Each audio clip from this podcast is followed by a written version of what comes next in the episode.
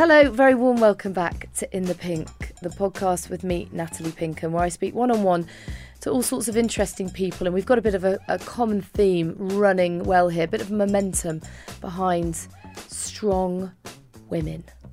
Because I've had Amy Fuller, and off the back of her, I've had Kelly Holmes and her unbelievable story of heartache and triumph against adversity. Um, I want to thank Kelly again for being so honest and open. Um, yeah, that meant a huge amount to a lot of people I know. The feedback already has been incredible. So thank you, Kelly. Um, and next up, another strong woman who is smashing it in broadcasting. Um, she's done loads of great entertainment television as well, but you know her best for being a child tennis prodigy. I am, of course, talking about Annabel Croft. She felt destined to join the tour as young as 14 years old, and she worked incredibly hard to fulfill her immense promise and potential. The reality of it, though, was a demanding and often lonely life away from home, which would be tough for anyone, let alone a teenager. But it helped her grow up, and uh, she's got some really interesting stories from that. Uh, she's gone on, of course, to become a household name for her brilliant punditry. I have to say that she describes and explains the game so well. So she also dedicates a little section on this podcast to telling us about future talent who we should be looking out for, which is really cool for all of us tennis fans.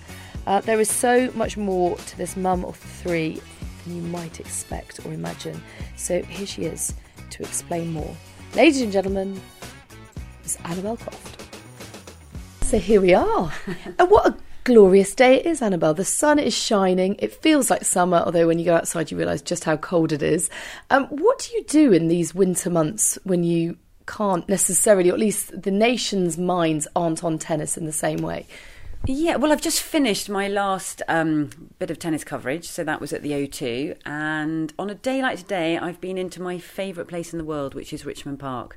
And honestly, as you say, it's the most beautiful morning. Um, they don't come much better than this, do they? Because you look outside, it's blue skies, sunshine, but very crisp. And the, the park was just misty. It's very magical in there at this time of year. And the deer are out and been for a beautiful walk around the lakes. And I just love I just love switching off everything. I love to just get out there in the fresh air, go for a long walk. Um, I still keep up my own tennis a little bit just to try and um, keep my eye in. Like I played yesterday, I'm playing tomorrow. I um, try and do as much kind of yoga, sort of like stuff that just switches off everything, just to find calmness again because it's quite a busy year. I was going to say, because you do seem incredibly busy. Whenever I turn the TV on, you're on it. tennis is well, it, it feels constant. I know that it, everybody talks about the big surge around Wimbledon, that everybody's attention goes back to tennis, but you are constantly working, it seems at least. So you do actually genuinely get a bit of time off over Christmas and New Year? Yeah, I think this is my time to really switch off. And pr- pretty much as you say, I follow the tennis tour. So, you know, having not been on it for many years, it's weird how I've gone back mm. to doing exactly what I was doing when I was younger, but following the tennis tour in a completely different um, way.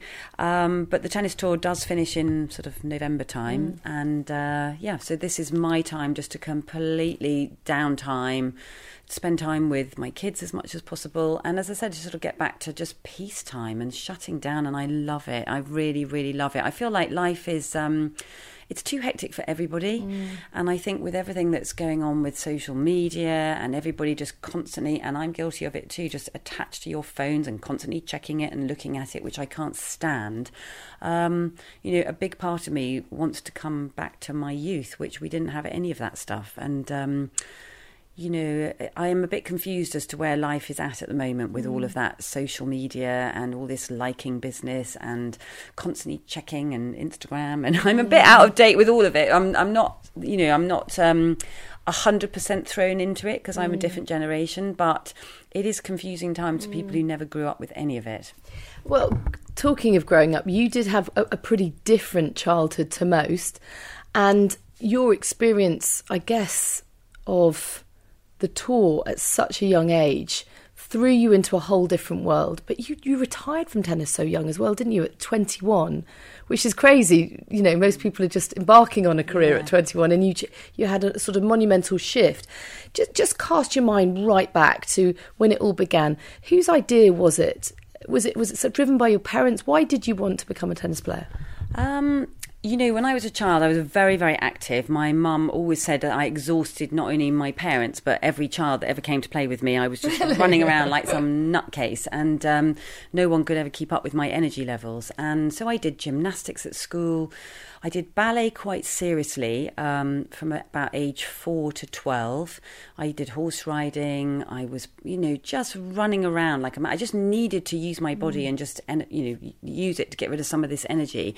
And it was literally on a family holiday. I um, was put into like a little group that was running at the te- at the hotel that we were staying at in Marbella in Spain, and I just loved it. I can still remember the very first time I picked up the racket. How old were you? Nine. Which by today's standards would quite- be quite late. yeah. Yeah, because normally they're about four or five today, but back then that was kind of normal. And I just absolutely fell in love with it. And I think probably because the coach was so funny. You know, I think um, humour is such a big part of life, isn't it? And humour can really attract kids. You know, kids have humour, babies have humour. Yeah, yeah, yeah. Um, you know, and I think he was really great fun, and I just loved it. And I came home, I like bombarded my mum repeatedly to say I really wanted to continue playing, and she found a local tennis club which had a similar setup where there was uh, um, actually a female coach, which uh, you know you're always going on about there aren't enough female coaches, but I had a female coach that was doing this sort of. Um, week session, Monday to Friday, 50p it was, um, which I remember distinctly taking my 50p in the pocket. And it was a group session, boys and girls, and I loved it. And it was just like forehands on a Monday, backhands on the Tuesday, learning to volley on the Wednesday. And I remember these disgusting orange sweatbands that she gave out as prizes, and I was so desperate to win one of them. I look back on it, it was absolutely horrible. But um, yeah, but it was and- a sign that you were doing well. It was yeah, a symptom just, and also again, she had amazing humour. The ah. teacher, she had amazing humour, and it attracted everybody. It was just I just remember the, all the boys and girls just giggling and laughing together. And you know, there's a part of me when I keep hearing about how you know, we have to s- sort of like do everything. You know, girls have to have their separate thing going on, and I think no. You know, tennis for mm. me back then, and I know Billie Jean King has talked about this a lot. Um, it should be about boys and girls together, and that's why tennis is actually really great because you can play. Boys can play, girls can play. You can play mixed doubles, and it's about learning together. And I, I, to me, that was a big part of my youth. Was actually I was at an all-girls school, which I never sent my kids to um, one sex schools. I actually, probably because I was at an all girls school, I wanted them to be mixed. Um, but that was my time to have fun with the boys and learn how boys were and how they were, you know, it's a different thing, isn't it? Yeah, they have yeah. a different humour, they have a different um, attitude to everything. So, anyway, I, um, I really loved those sessions. And then uh, life became quite complicated because, you know, if you're doing ballet twice a week and then suddenly tennis has been introduced and I was riding, I do remember my parents saying to me, you know, you're going to have to choose what you want to do because we can't just keep this up. And So what age were you at that point? Um, I think I was about 11 and I had a brother and a sister. And of course, you know, I've got three ki- uh, kids myself. So I think um, anyone who's got kids knows how hectic life is. And you've got to try and get a balance right for the whole family. And so I, I look back now and I surprise myself that I chose tennis because a part of me regrets that I just cut ballet completely because it was um, it was so beautiful and it was so good for you. And there's a part of my soul that's still connected to ballet in a big way. But um, yeah, but I did choose tennis, and so then everything else went went by the, the wayside, and then suddenly I was just tunnel vision into tennis, and then that was it. Then I was sent off on this. Um, this journey that just kind of snowballed, and I didn't really have time to stop it. It just kind of kept going, and um, you know, I look back, it was like, wow, what happened to life? It went so fast from that moment. Another chance to win on In the Pink. Tag Heuer are giving away four Premier League tickets of your choice for 2020. So all you need to do is rate, review, subscribe. Make sure that you review on Apple Podcasts and our Instagram page. We will pick a comment, a review, some feedback, and you could be walking away the proud owner of four Premier League tickets to a game of your choice.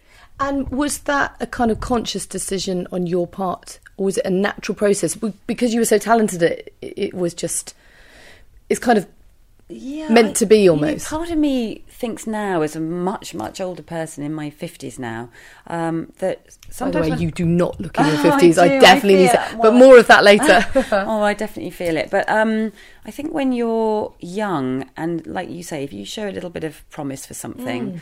you kind of get, you know, channeled uh, quite rightly so. And I was obsessed about it. So, you know, that's the way I was going.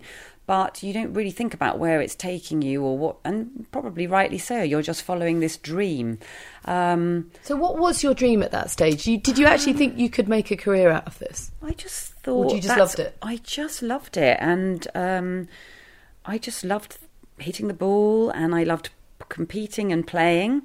Um, but weirdly, it's strange how then when I then became a professional tennis player and I was doing everything that I'd set out to be, suddenly I didn't um, love it so much because um, the competitive side of it is utterly ruthless. And I think my personality just wasn't cut out for that to live my life by being utterly ruthless on a tennis court every single day. So, you know, maybe I loved the the feeling of like I, I think tennis is very artistic. It's very athletic.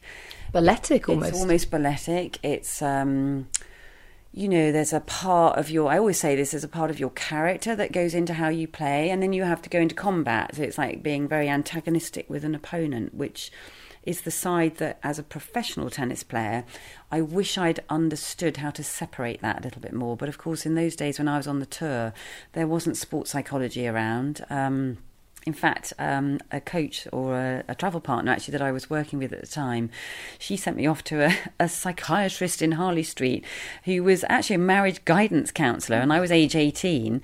But she said, Oh, you know, go and talk to him because he might be able to help you kind of understand what you're trying to do with tennis. So I had many sort of hypnotherapy sessions with him at the age of 18.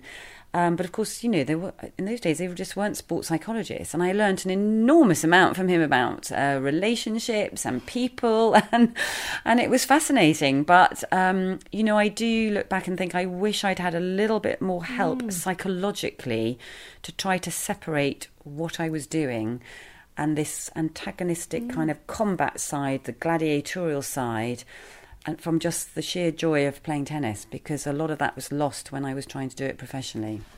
God, it seems such a shame. Do you think if you had had that intervention at that point, your career would have lasted longer? Would you have retired as young as you did? You know, I get asked so many times about why did you stop at 21? And of course, at 21, I'd already led the life of somebody 35 mm. because I'd travelled the world many, many times, gone round the globe, round, around, around. And, you know, I'd been living in a very adult world from a very young age. So I was dealing with um, sponsors and lawyers and managers and coaches and agents. And, you know, it's a very adult world very, very quickly. But it's a bubble world and it's like a circus world, and you know nothing else about life. And, you know, as I'm back in that world now, on the other side of it, in the media side, and I see so many young people coming onto the tour, and I, um, I wish that I could show them a little bit more about life outside it, because I think that until you leave the tour and then you become a more of a human being that understands life, I I think it's impossible to understand what you're actually doing on it. You almost you're mm. in a tunnel and uh, in a bubble. And do you think you would, they, you, any of us would be better at performing if they did understand the wider context? Um, I think for some people, I mean, you can't generalise really, mm. can you? But certainly for me, I think I would have understood a lot more about what I was trying to do on the tennis court if I had had the the outlook on life that mm. I now have. But I only was able to do that by coming out of it and living a normal life and having a normal social life and having friends, actually. Mm. Because on the all women's tennis tour that I was on, it's really difficult to have friends. And um, well, we get, oh, I, I often wonder that actually about the tennis tour and most sports because the people you're competing against, you know, well, they're your opponents. Yeah, they're so your opponents, but they're your only kind of yeah. chance of having a mate. Yeah. And then you're up against them and you've kind of got to compartmentalise, yeah, well, haven't you? You do. And I had a few friends uh, who I have reconnected through the media world, actually. Mm. But, um, you know, you would find yourself at dinner occasionally and just sort of letting your guard down and saying, opening up emotionally to them about how you were feeling about life on the tour, and they might have the same feelings. But then I'd find I was playing them the next week, and I'm like, oh, you know, I've I've told them everything I'm going through emotionally, and now now I'm I'm weakened by that by telling them. But um, you know, it's all a journey, isn't it? And in the big picture of life, tennis is just such a small part of life. And you know, with everything that's going on in the in the world, you think, wow, it was. I I never regret any of it. I never for one minute regret anything that I did on the tour. I don't regret ever trying to be a professional tennis player, and um, I had the most amazing time traveling. I loved the cultures that I was experiencing, and actually, I think when people look into the tennis world and they see that glamour side with Wimbledon, US Open, Australian Open, French Open, what have you, and you think, oh wow, hotels, five star, this, that, and the other, but actually. The reality of what I was doing was staying in digs and staying with host families that I'd never met before. And actually, I loved it because that was my chance to have a tiny piece of normality. It helped enormously with the expenses because it's incredibly expensive um, to travel around the world. And of course, in those days, the money wasn't as great as it is now.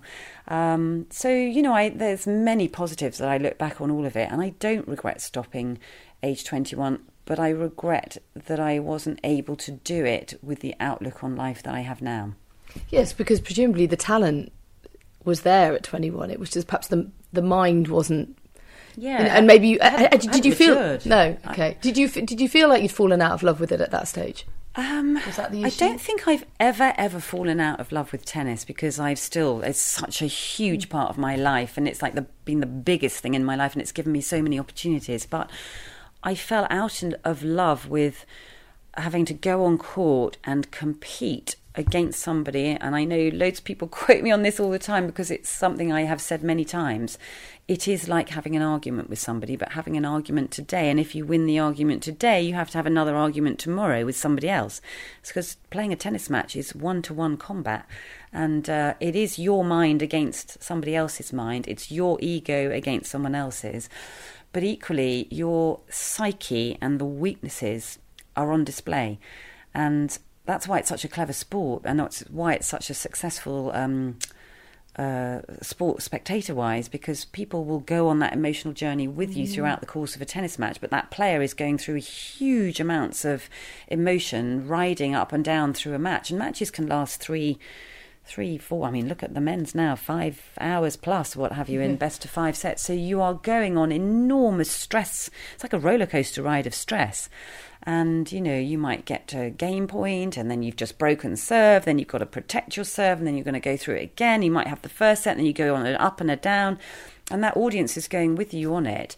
But also you know they might be disappointed in what's happening because you're just showing weaknesses because you just double faulted on a big point. Do you know what i mean? So Yeah. there's enormous stress that goes on. And i remember at one point just thinking oh, you know this wasn't quite what i what i set out to be and i'm not Yeah. sure i want to live my life like that Not what you signed up for. it yeah, it wasn't really, and um, and yet, you know, like I said, the travel and the experiences are amazing, and they strengthen you. I think when you go through difficult times, and I would say that in my early twenties, when I did decide to stop, that was the most difficult time of my life, even to this day. Really? Yeah, for sure. I mean, it was like, yeah, I mean, to make a decision like that, that you're going to stop something that you've done since you were a kid, but you're also going to disappoint probably a nation a little bit, and then mm. your parents, maybe, even though they were very supportive of me deciding to stop, then my coach, and then all the people who've invested in you. It was quite a big decision. Was, was there any sense though that you might make a comeback? You know, given how um, young you were, Well, was you that was that ever in the back of your mind? Yeah, a couple of times I did sort of. I didn't pick up a racket for two years, and I was hugely relieved. It felt like this massive weight come off my shoulders. But um, then I slowly picked up a racket again. I started to enjoy playing and hitting, and then there was one time when I I did go and play in a national competition. Just to thought, oh, I'll just go and see what can happen. But I did know straight away that um, it, it wasn't wasn't for me. And of course, you know, I then I mean, I got into all sorts of entertainment TV. Mm. I was doing things like treasure hunt and magic shows, and I did theatre, I did pantomimes, I did murder mystery musical plays. I just explore, explored life, and I had a great time socially. Know, socially and having friends was what I loved, and I loved connecting with people and meeting people, and I was kind of making up for a mm. lost childhood in a way and a lost you know, when I look at my own kids and the parties that they've been to as teenagers and now into their twenties, and I thought, wow, I, you know, I just that was just that just never happened and never existed. So, that not that I'm a party animal now, because I'm absolutely not, but um, you know, I definitely have enjoyed friends. In the Pink is sponsored by Bose, who've been perfecting the art of sound so that you can listen in unrivaled comfort. The new Bose noise cancelling 700s take it to a whole other level. So you'll always hear exactly what you want, no matter where you are. Also, be heard like never before with their unrivaled four microphone system, which isolates your voice whilst cancelling the noise around you. Pretty cool, huh? Always stay connected with Bose's first of its kind augmented reality function that will change the way you think about travel, exercise, and learning. And never be caught out because they have an excellent 20 hours of battery life. They come in black and silver so you can work them around your style, your little fashionistas. And you can treat your ears with the Bose noise cancelling 700s. It's a sound experience like no other. Now, back to the interview.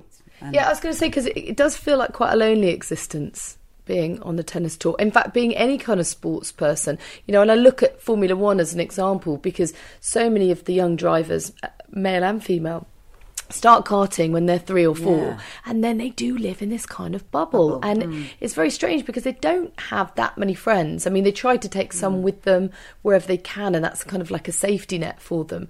But it's impossible nearly impossible to have a girlfriend have a wife. You know you're constantly traveling 21 different Yeah. races in one year. It's a similar kind of thing in similar. tennis isn't it? And Yeah. it, and it must feel a strange existence because you kind of your colleagues are your mates but but for you as your opponents your mates similar kind of thing in f1 i don't know yeah whether you're I suppose you're closeted from the real world to extent, but that doesn't actually serve you any good in the long run because you're not exposed to the things you need to be in order to grow up in the real sense of the Yes. word. Yeah, I- But, but was it was it lonely? Did it feel lonely at the time? Oh, it was terribly lonely. I mean, I remember um, hanging out at, uh, well, you used to get red eye planes across America because they were cheap and they were in the middle of the night, or Greyhound bus stations at four o'clock in the morning. Oh my god, I did that on my gap Yeah, year. Like yeah. I was doing like Grey- hours on a Greyhound bus. hours on a Greyhound bus station, but I'd turn up at like three in the morning and be there with, you know, drug addicts and alcoholics and, you know, very dark kind of places. And I used to think, wow, if my parents knew I was doing this, but I was just saving money to get across to the next tournament, which might be, I don't know, a four, five, six hour bus ride across America. But I look back on it, it's weird because I was about 16, 17 when I was travelling across um, America and around the world quite often on my own. Um, and I sort of think, wow, we're so mollycoddling of our own Yeah. kids. And I couldn't imagine doing that with my own kids. But that was fine back then. And I was so determined to, to kind of go it alone and do it. Um, but it, you feel like you're wrapped in cotton wool on a tour like that, but actually you were exposed to a lot that most kids Well, wouldn't be. You just, it probably you made you grow I up a lot in a it does make you grow up a lot, but it, I do remember also like booking. In of course, we didn't have mobile phones, you didn't have internet, so you were having to spend hours on payphones to try and book your next flight to get to the next tournament. Um, and I just remember occasionally staying in these like horrendous kind of like cheap hotels with you put 50p in the slot and you know um, get the heating on or whatever. Um, but you know, it was quite lonely, and I'd take a book down to dinner often. I have very many vivid memories of just many evenings spent with a book, and I did take sewing, believing it or not, like um, tapestry sewing, which I used to love doing. Um, but I used to spend a lot of time, yeah, just on your own eating, and that's a weird thing, isn't Yeah. it? I mean, I'm big into family meals and sitting around a table enjoying food together because I think it's a huge part of what humans like to do. It doesn't matter whether you're sitting around a campfire or you're at a dinner table at home or in a restaurant. I think it's a big part of sharing food together is massively um, enjoyable, but it's also really good for your spirit. And to sit and eat on your own is awful. And even to this day, when I see somebody in a restaurant on their own, it breaks my heart. I really don't like it. it I want to go and in, invite them over to the table because it's probably just, like, I'm fine, love. Don't worry. Yeah, they usually are. But I mean, I don't. I just definitely my heart does go out to people when I Yeah. see them sitting on my on their own. I don't like it. So then the transition after retiring, which just sounds crazy to say at 21, but you did retire at 21. Um, the transition into uh, the wider world, uh, it sounds like a fun one. You certainly did pack a lot in. Um, well, you still are. I mean, um, but but did you ever kind of look backwards? Did you ever kind of think I've made a mistake?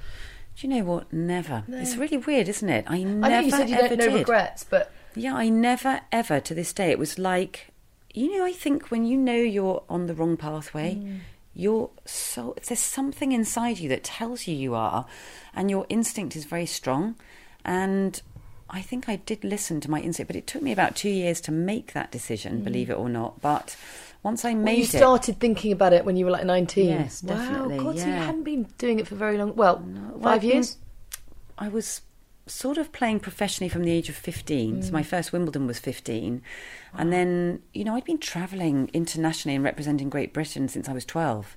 So, you know, childhood was not normal. I mean, schoolwork was just completely put on the back burner. It just didn't really exist from about 14 or 15. And, um, you know, so yeah, I mean, everything just changed, didn't it? So, but I've never regretted it for a second. And I think once I went down a different pathway, and I look back now, I think, God, it's actually quite scary to do what I did now. I'm not sure if I'd make that decision now.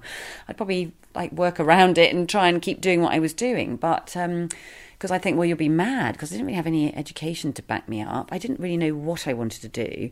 And all I did was just hit the phone. I started making lists of um, people I thought I should contact just to try and create opportunities. And I was incredibly fortunate that um, a TV company, which was a program called Network Seven, it was a Janet Street Porter program, a production uh, called Survival, and they wanted a female to come on this program and go and live on a desert island in Sri Lanka. Uh, with three men, and one of them was a Parkhurst prison inmate, one was a city stockbroker uh, called James Vincent, and then Simon O'Brien, the actor from Brookside. And the four of us were sent out to this island, and we literally were just dumped on the island with, believe it or not, a machete knife, a live chicken, a tinderbox, and a roll of loo paper. Still remember it so clearly. And you know what? I absolutely loved it. And I was living like a cave woman, and it was getting quite a lot of publicity back in the UK. So it was on the front pages of some of the papers, which we were unaware of. Uh, anyway, we survived this is the before island. the time of social media and all that. that Yeah, imagine way, that way Yeah, before wow. it. And um, it was through doing that program, and I have to say, I loved it because it was great fun. I enjoyed like meeting these people I was with, hearing all about their lives, which were all completely different and very fascinating. And of course, many, many years later, one of the producers on it came up to me, and I'm talking about 20 years later, and said, You do realise that that was the original version of Get Me Out of Here, Mm-hmm. because what you see now is the souped up version with, you know, a studio and all the kind of uh, bells and whistles that go with that program, but Well, ours was the like- rawest version yeah, that you could of any imagine. reality show. Really, I can't think. I think it probably was. Yeah. I mean, it was so long ago. I was 21 when I did it, and I had only just uh, come off the tour, and um, yeah, so it was. Um, yeah, it was a, an How long were you out amazing. there for? Oh, it was about uh, probably overall about two weeks, but it was. A, I mean, if you can imagine today being dumped in a forest or something with nothing but those items, that's quite raw. I mean, it sounds Yeah. weird, but there's not even a camp. You don't you have see, anywhere I, to, I go think to the you're a lot or tougher than a lot of people realise. I think like you've got inner steel, Yeah, I and I think think that probably probably probably did come through playing tennis and being Yeah. as you were travelling across America as a 15 year old. Yeah, I think so. But I mean, it was inc- when I look back on it, it was hilarious because we were sort of like, you know, it was getting dark at about five o'clock in the evening, and it was like, right now you have to sleep a night in a it's like a jungle kind of atmosphere, but with no camp. There was nothing there, so it was either Oh, you God. lay on the floor and just and there was like monsoons coming and we were just roaring with laughter because we got absolutely drenched. And then it was like right we need to learn how to get our camp off the mud and off the floor of this jungle and get up into and we started building a camp and it took us i don't know a few days to get a camp so we could sleep up high without all the bugs and snakes and god knows what else was down there. But anyway it was an amazing amazing experience and I loved it because it was very raw. It was like being a cave woman, and um, Yeah. there was no light, there was no credit cards to get you out of anything, there was no money. It was just amazing, amazing experience, and I loved it. And um, through doing that experience and the publicity that that got, which I was totally unaware of, um, the producers of Treasure Hunt then called me up. I that- love that show. Oh, I oh, good. remember I that loved show. I bet. Ah, well, that was a long you should time bring ago. that back. Well, I think they have brought it back a couple No, of but times. you should bring it well, I don't know. I, it was years ago. It was so much fun, and um, I was unbelievably fortunate because Anneka Rice, who had done the Mm. program for many, many years and had been a huge success, she was an amazing uh, skyrunner, and of course she was pregnant, and the I think she was unable to sh- film it. Obviously, being up in a helicopter and the insurance that goes with that. So I think it was a very last minute decision to um, suddenly like bring in somebody, and I was just so lucky that they asked me to do it because that again was an unbelievable experience which came out of the blue. And it was just, I was just so lucky. You know, it was just like something, one thing bounced onto the next, and then it just opened up so many avenues and opportunities. And I, I look back now and I think, how did that all happen? Yeah, I, I, don't really but, know but, how but it all also, happened. you're doing yourself a slight disservice here because, of course, these opportunities presented themselves, but you grabbed them. That's the crucial thing. Yeah. And I think your attitude to just go for something. I don't know many mm. 21 year olds that would agree to being dumped on a Sri Lankan island with nothing. Not. I don't know. I, mean, I like to think I would, Yeah, but I can imagine you doing that. Yeah, but see you doing but I think it's very different nowadays, as you say. TV's changed, social media's changed. Yeah, everything's We've all changed. changed. To do it back then, I think, was very brave. Yeah, well, maybe. I mean, it has and, changed. and very cool. Like a really cool thing to do. In a weird way, I'd like that somewhere deep in my attic are VHS tapes of that show, and I ought to try and find them at some point because Definitely. my kids would love to see it because it would be quite funny to sort of look back on it. But um, you know, I just think it was it was actually a really uh, important part of my cleansing of like going Yeah, into yeah, a yeah. new new domain and sort of getting away from worrying about forehands and backhands and stress levels to playing matches. It was just um, it was it was a good time. It was fun. I, I do think with professional sport, you know, it can be all consuming and it's very difficult to see that there is anything else out there. Whereas when you're exposed like that and you've got You've you basically just got to survive. I know it's only two weeks, but two weeks is a long time when you've actually got to like Yeah. kill and cook your dinner and Yes. you know not get swept away by Yeah. by a monsoon or whatever. Um, just going back to something you were saying about the, the tennis tour, then your experience of it. How much do you think of that? Your description of that applies now to the the current tour. How many how many young Mm. women do you think would say actually I can identify, empathise with with what Annabel said? I think, And- and I men, think and quite men. a few of them would actually. yeah. Anyone who's read Andre Agassi's book, which was an amazing book. Um, I'm trying to think of the name of the title. Is it Honest? I That's think? it. It is, Honest, I yeah. think. Yeah. Um, I was shocked when I read. I mean, I think it's one of the most fantastically written books, and it could be. Mm. It will apply to anybody who's not even interested in tennis. They will get something out of that book. It's a beautifully written book, but um, I was astounded that somebody of that caliber, who had won so many Grand Slam titles and was at the top of his field, felt pretty much the same way that I felt, and I did not achieve what Andre Agassi achieved, and. Um, I identified with everything that he was saying. It was everything I felt about being on the tour, and I was shocked, as I said, that he felt that way. Um, so you know, it, it, it was interesting, and I think for me, when I'm now watching youngsters coming onto the tour, part of me wants to protect them because I think, oh gosh, do you know what you're letting yourself in for? But you know, everybody's different, aren't they? Everyone's character is different, and I think you need to be able to uh, understand what you're doing. And now, when I hear some of the players talking, like I've heard Jo Konta talking a lot about process and trying to separate um, your emotions from what's going on. And I think there is a lot more help psychologically with the tennis tour now. And I think uh, I've heard her saying, if you live and die by results, you're going to be in a terrible place. And I think that's spot on because. Um, you need i mean even um, rafael nadal talks very much about trying to become a better tennis player and not worrying about whether he's trying to win the tournament so every time he's on court he was a very difficult thing to do plays in the moment and he just worries about how he can improve himself for that moment in time and of course if you have that attitude you can apply that to anything in life without thinking too far forward or back but that's mm. very difficult in tennis mm. because you're always worrying about the score lines but so presumably the score will follow if you get that right. Exactly. So mm. if you can just be in the moment and you're just worrying about what you're doing for the next point, but of course we're emotional human beings, so you can start letting a run of points that's just happened mm. start to affect your confidence and you start to doubt yourself and then you and then it affects the next run of points forward so to try to forget what's just happened and not think too far ahead and not think too far behind and be just in that moment of trying to be better in the next point is a very very difficult thing to do and that mm. takes actual mental training in itself but you know and then uh, particularly if your opponent's doing exactly the same thing. So you may have oh, improved. Yeah. You may you may do glorious return and they step up. Yeah. That however much you have you've still lost the point. And yeah. that would be soul destroying wouldn't it, it? it is. But it's about um, accepting the challenge that's up ahead. Accepting the challenge. And that's very difficult because again if your mm. ego is involved and you're you're kind of wound up by the character of the person and everybody's personality is different on the court. That's why it's so fascinating because you get fiery ones and ones that want to poke all the buttons that get under your skin. There's ones that kind of psychologically are trying to unravel you.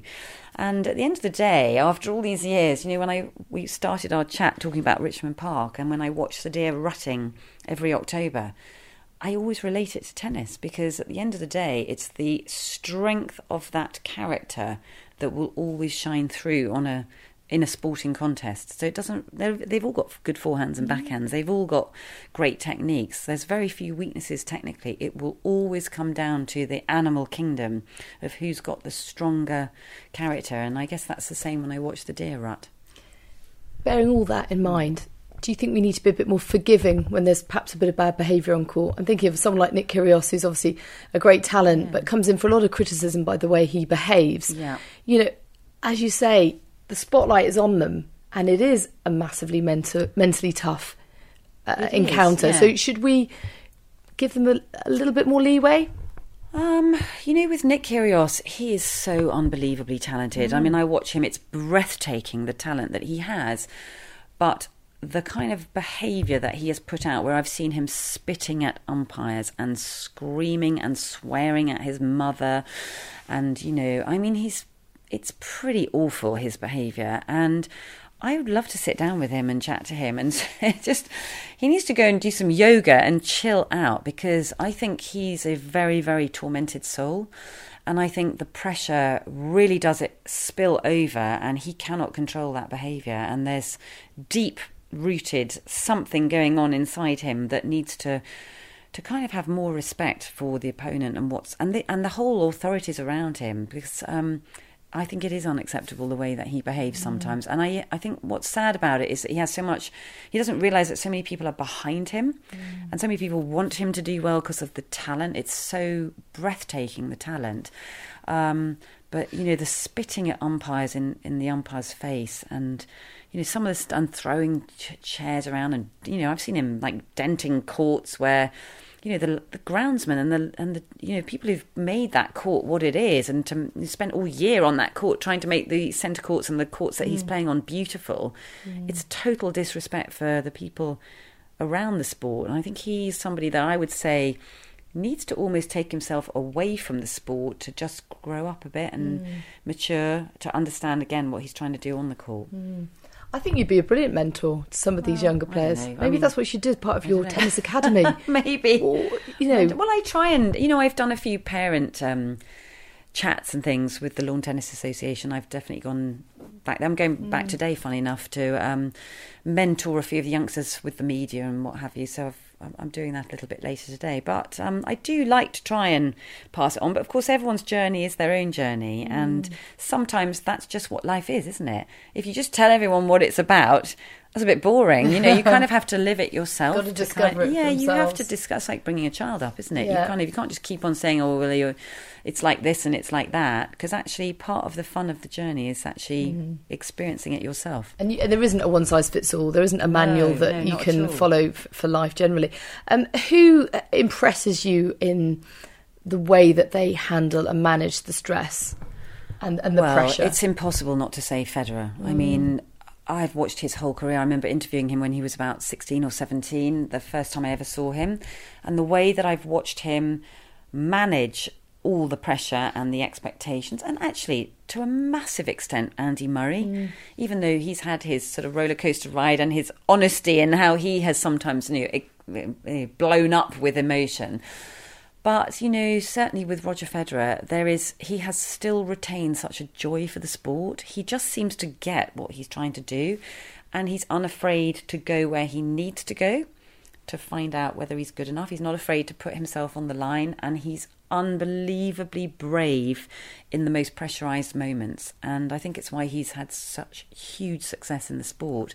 Uh, but it's not to say I wouldn't put uh, Djokovic and Nadal as well into that category alongside with Murray as well with what he's achieved because they're all great, great champions, but they're great warriors on the court. Um, and of course, you know, you have to mention.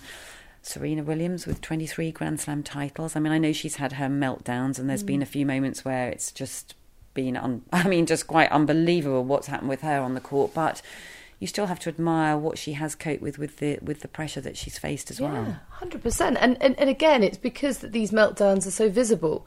You know, because I'm sure everybody has them behind closed doors.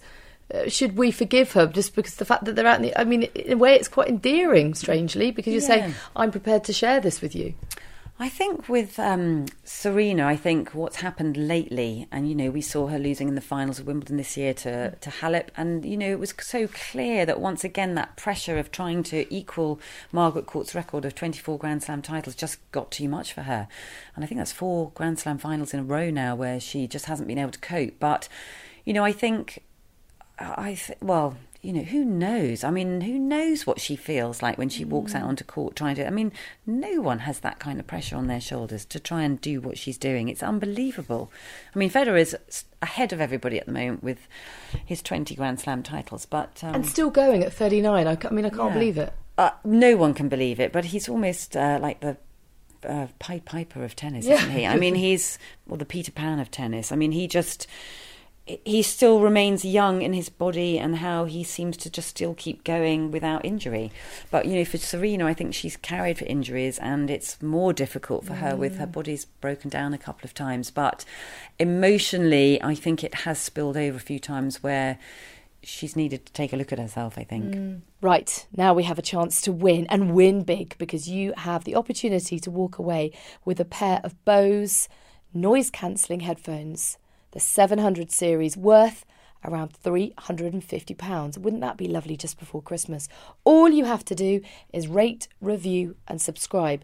R- leave us a review on the In the Pink podcast on Apple Podcasts and on our Instagram page. We will pick one. Doesn't have to be sycophantic, but that always helps. Uh, make us laugh.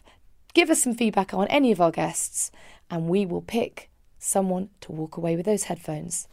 Uh, do you feel like there's a bit of a changing of the guard now with tennis? I'm thinking of like Tsitsipas. I had to say his name. I have to say his name on Sky News quite a lot, and you know, Yeah, it's a difficult one. quite quite tricky really to get your mouth to get your mouth around that one.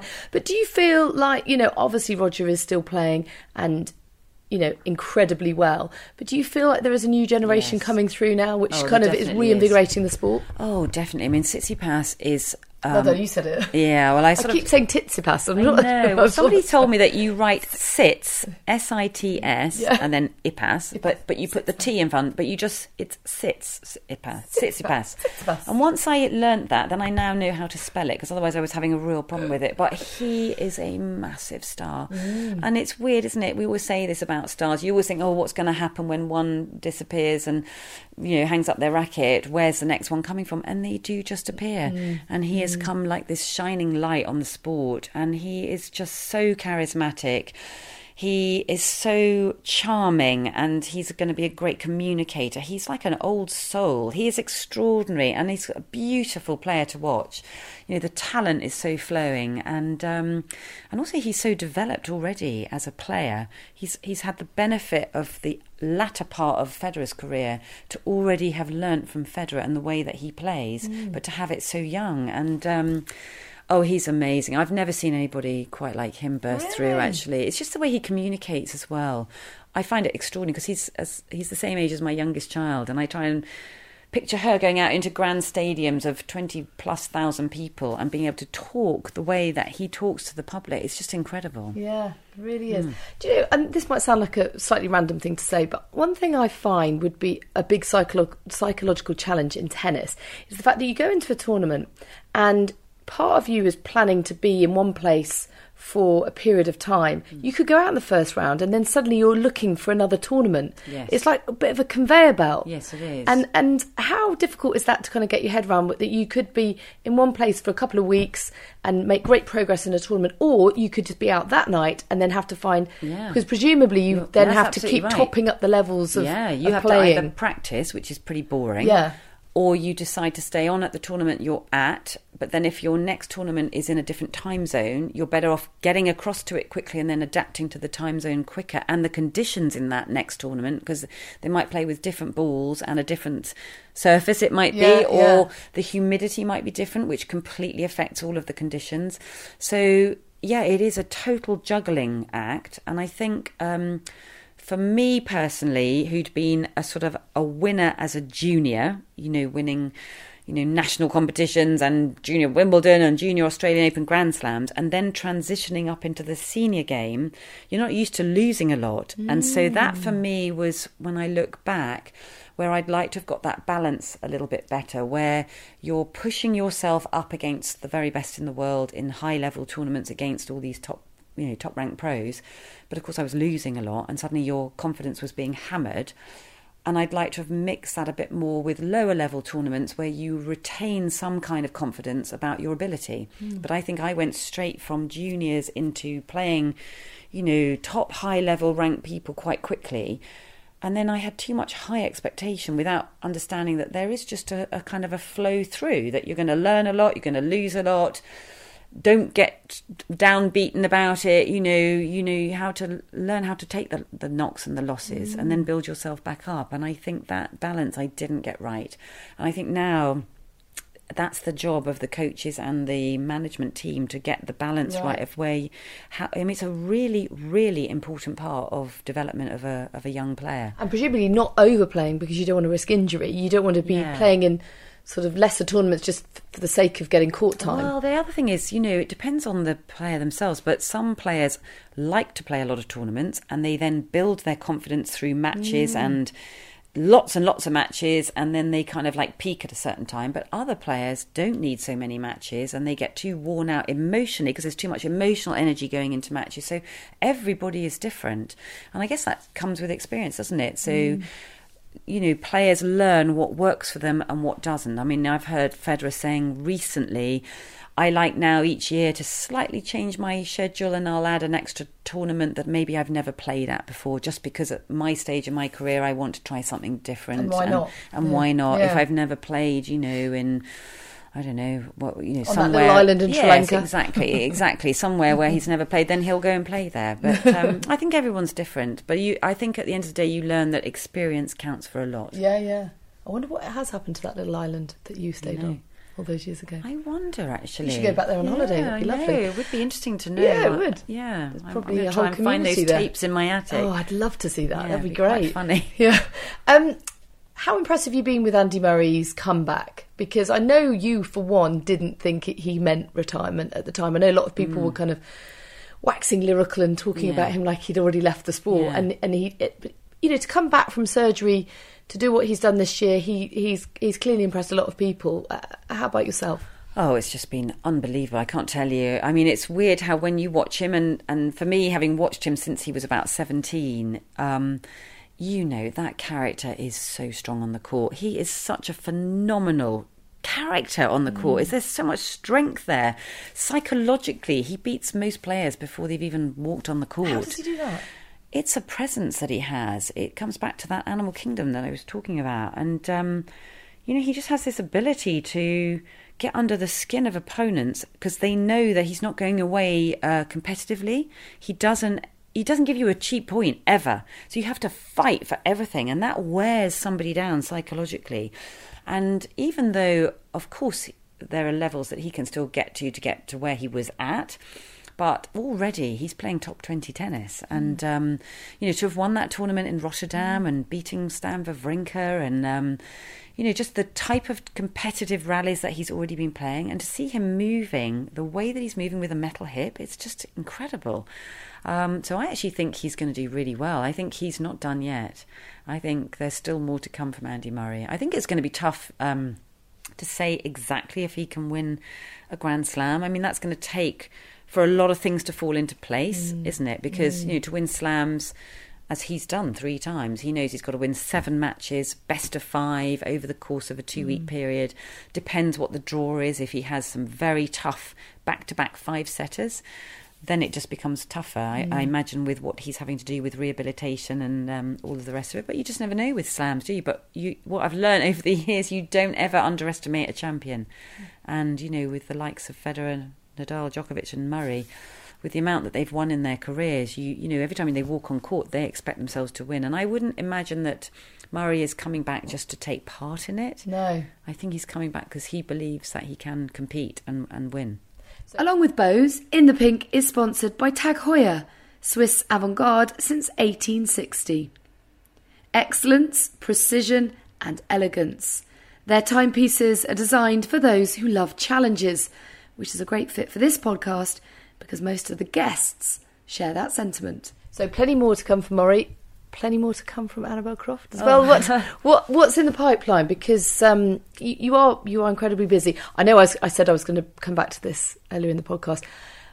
You are incredible shape oh, and look wow. amazing. Well, I know your you, modesty. I, I no, no, no, no, no. no. I know your modesty you. will prevent you from really engaging yeah. in this question, but I, I, I am interested to know. Um, you know, and I know a lot of men and women will want to know. Fitness is very important to you, but you you take quite a holistic approach to very your much life. So yeah. Um, just explain why that has always mattered to you, and and why it works for you, and any tips that you can share.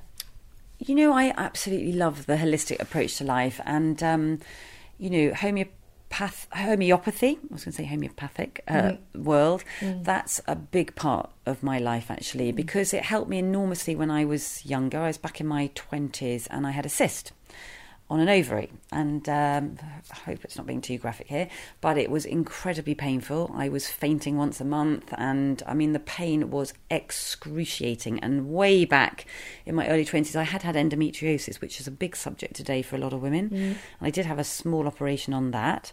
And then, as I said, years later, I had this cyst that appeared on an ovary, and it was so painful. I thought I was dying at certain points. So, was this before you'd had kids? Um, the endometriosis. Yes. So you might have thought you. Yeah, you I thought I would. I kids. well, I didn't realise at the time that that was the case. So wow. I was very, very lucky that I had somebody that dealt with it quite quickly. But then years later, I had oh, I had three children, and um, very fortunate because I've got got friends, children that I know that have had have suffered terribly with endometriosis, and it's a big, big problem for a lot of women. Um, and anyway, so then I had this uh, cyst appear, and then I was in excruciating agony. I can't tell you. And a couple of times, my kids nearly had to call ambulances because I was in so much pain. I thought I was dying. Oh and um, anyway, I went uh, for a walk with a girlfriend of mine who is a trained homeopath, and she said to me, "You need to see my homeopath. He's like the guru of homeopaths." and she can sort that out for you. And I, at the time, I'd been seeing some doctors who'd said, "Oh yeah, well, we might have to operate," and uh, you know, they'd scanned it and everything. And anyway, I went to see this homeopath, Hilary Dorian, who's an amazing woman, many years ago. This is like 20 years ago or something. And she put me on these remedies and she said, I need to clean up your liver and we're going to get the hormones back in tune and we're just going to do everything slowly. She said, I can't say I'm going to fix this in one week, but your body will start to take over. And that's the thing about homeopathy. I think people, I mean, I hear so many people just disregarding it and saying there's no proof in it. Well, the only proof that I can have is that I took these remedies. I did what she said. It was a very, um, there was a little bit of uh, Chinese medicine in there as well. And I took some tinctures and things, something called Agnus Castus every day, which was quite revolting. It's like Chinese herbs, but um, it's still in my cupboard today actually because I, I occasionally take it. Um, and it totally cleared up my skin, which I'd never had a massive problem with my skin, but I noticed a huge difference in how my skin was. Uh, it completely changed how it looked and uh, cleared up any spots or anything. And the spots on my chin were coming from the ovary. So if you ask any Chinese medicine, you know, or you look into it, obviously your skin is the biggest organ in the body and it displays things that are going on internally. So the whole thing made total sense to me. And what she explained to me was that symptoms for anything are a very positive sign to a homeopath because they are, that is the body speaking. So when symptoms appear, it's your body telling the world or you that something is going on.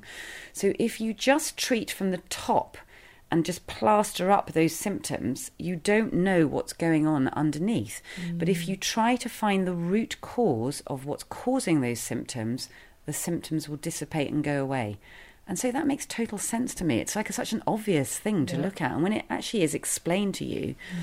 it's it's very obvious. And of course, what she did was get to the root cause of what was causing the cyst, and all of the, my symptoms literally disappeared overnight. And um, some of the other symptoms took a little bit of time, but um, exactly as she said, over a period of a few months, they all just disappeared. And so I realised that she had treated it properly mm. it had gone and your body then takes over so of course i've sent all my kids to the to homeopathic treatments you know every time they've had a cold or a cough or a sore throat. And i love the whole ethos of what homeopathy is. And but i'm also interested in all approaches holistically to health. Because one thing that always troubles me is the fact that you know the medical profession as much as I love it and I appreciate what they do, they don't look really at nutrition. It's not a part of the training, I believe, is what I've been told. And um, or if it is, it's a very very small part of it. But to me, nutrition and the way that you eat we are what we eat. Of course we are. That's how we survive. Mm. So you can change things naturally by what you the nutrients that you're putting into your body. But I think what's more worrying about life today is that the soil is so depleted of nutrients. So even if you're eating lovely, healthy looking green beans, the nutrients may not be in those um, green beans. And so generally food is very depleted of nutrients. And we need nutrients. We're lacking in a lot of minerals and you know, sometimes I've gone to my homeopath Hilary and said, "Oh, I've got really bad cramps in the middle of the night," and she'll say, "Ah, you might be magnesium deficient," and then I'll take some magnesium supplements, and the cramps will disappear. And actually, for a lot of women or men out there who suffer very badly from like waking up in the night or bad, in fact, I know you've had sleeping mm. issues. Mm. Well, magnesium can help enormously with sleep deficiency. And in fact, when I've taken magnesium, and there's a certain one that I take, and it's helped enormously with sleep oh. problems. And I wake up refreshed with a deeper sleep. Don't wake up as often, and um, you know, I'm just really interested in the whole subject of health and nutrition and a holistic approach yeah. to it because it makes total sense to me. It really, and you you just described it brilliantly because I couldn't agree more that if you've got a cramp, I think the natural reaction is to go and take a painkiller for that pain. Yeah. And all you're doing is you're masking the you're problem. Masking it. And actually, you're putting something probably pretty grim into your body yeah, in the well, process. What, what, you're doing is layering the body, and exactly. a homeopath will say you have to look at like an onion. Yeah. And if you're getting on to later life and you're layering up your body with so many painkillers, anti-inflammatories, medical stuff, lots of medical stuff. The antibiotics, you know, yeah. when you're drilling those into kids, that yeah. can't be great, can it? No, I don't think it is. And I, from what I understand, uh, the Scandinavian approach to children's health is they don't give out antibiotics straight away. They just don't. It's not mm. part of what they do. And I believe we're trying to change it here in this mm. country. There definitely seems to be a movement to that effect. Yeah, and you know, because I was going back to the skin. You know, the skin is the biggest organ. So when a rash appears mm. on the surface that's a really positive sign to a homeopath because they're going, God, that's the body getting it out. It's trying to get out of the body, Flush it out, yeah. flushing it out and trying to get it out completely. Whereas what we do is we're going to put creams and cortisone and you know stuff onto it, pushing it back into the body. Mm. And then the body's very clever. It will push it back in and travel across the body, and it'll come out somewhere else, and it will go deeper into your system. Mm. So, what a homeopath will do is try to find out your health history and then work from the top layer and start unpeeling from that top layer of the onion. And what a lot of people do is they start to give up because they go, oh, well, that didn't work because I then got this other symptom. Well, that's what's happening. It's coming through, mm. and you're going to get rid of it and unlayer it to take it back to the original point of what may have started some chronic illness. And, um, mm. you know, I think it's really fascinating. And you mentioned Tsitsipas. I had a long chat with his dad who knew one of the most eminent homeopaths and naturopaths in uh, Greece, where he grew up.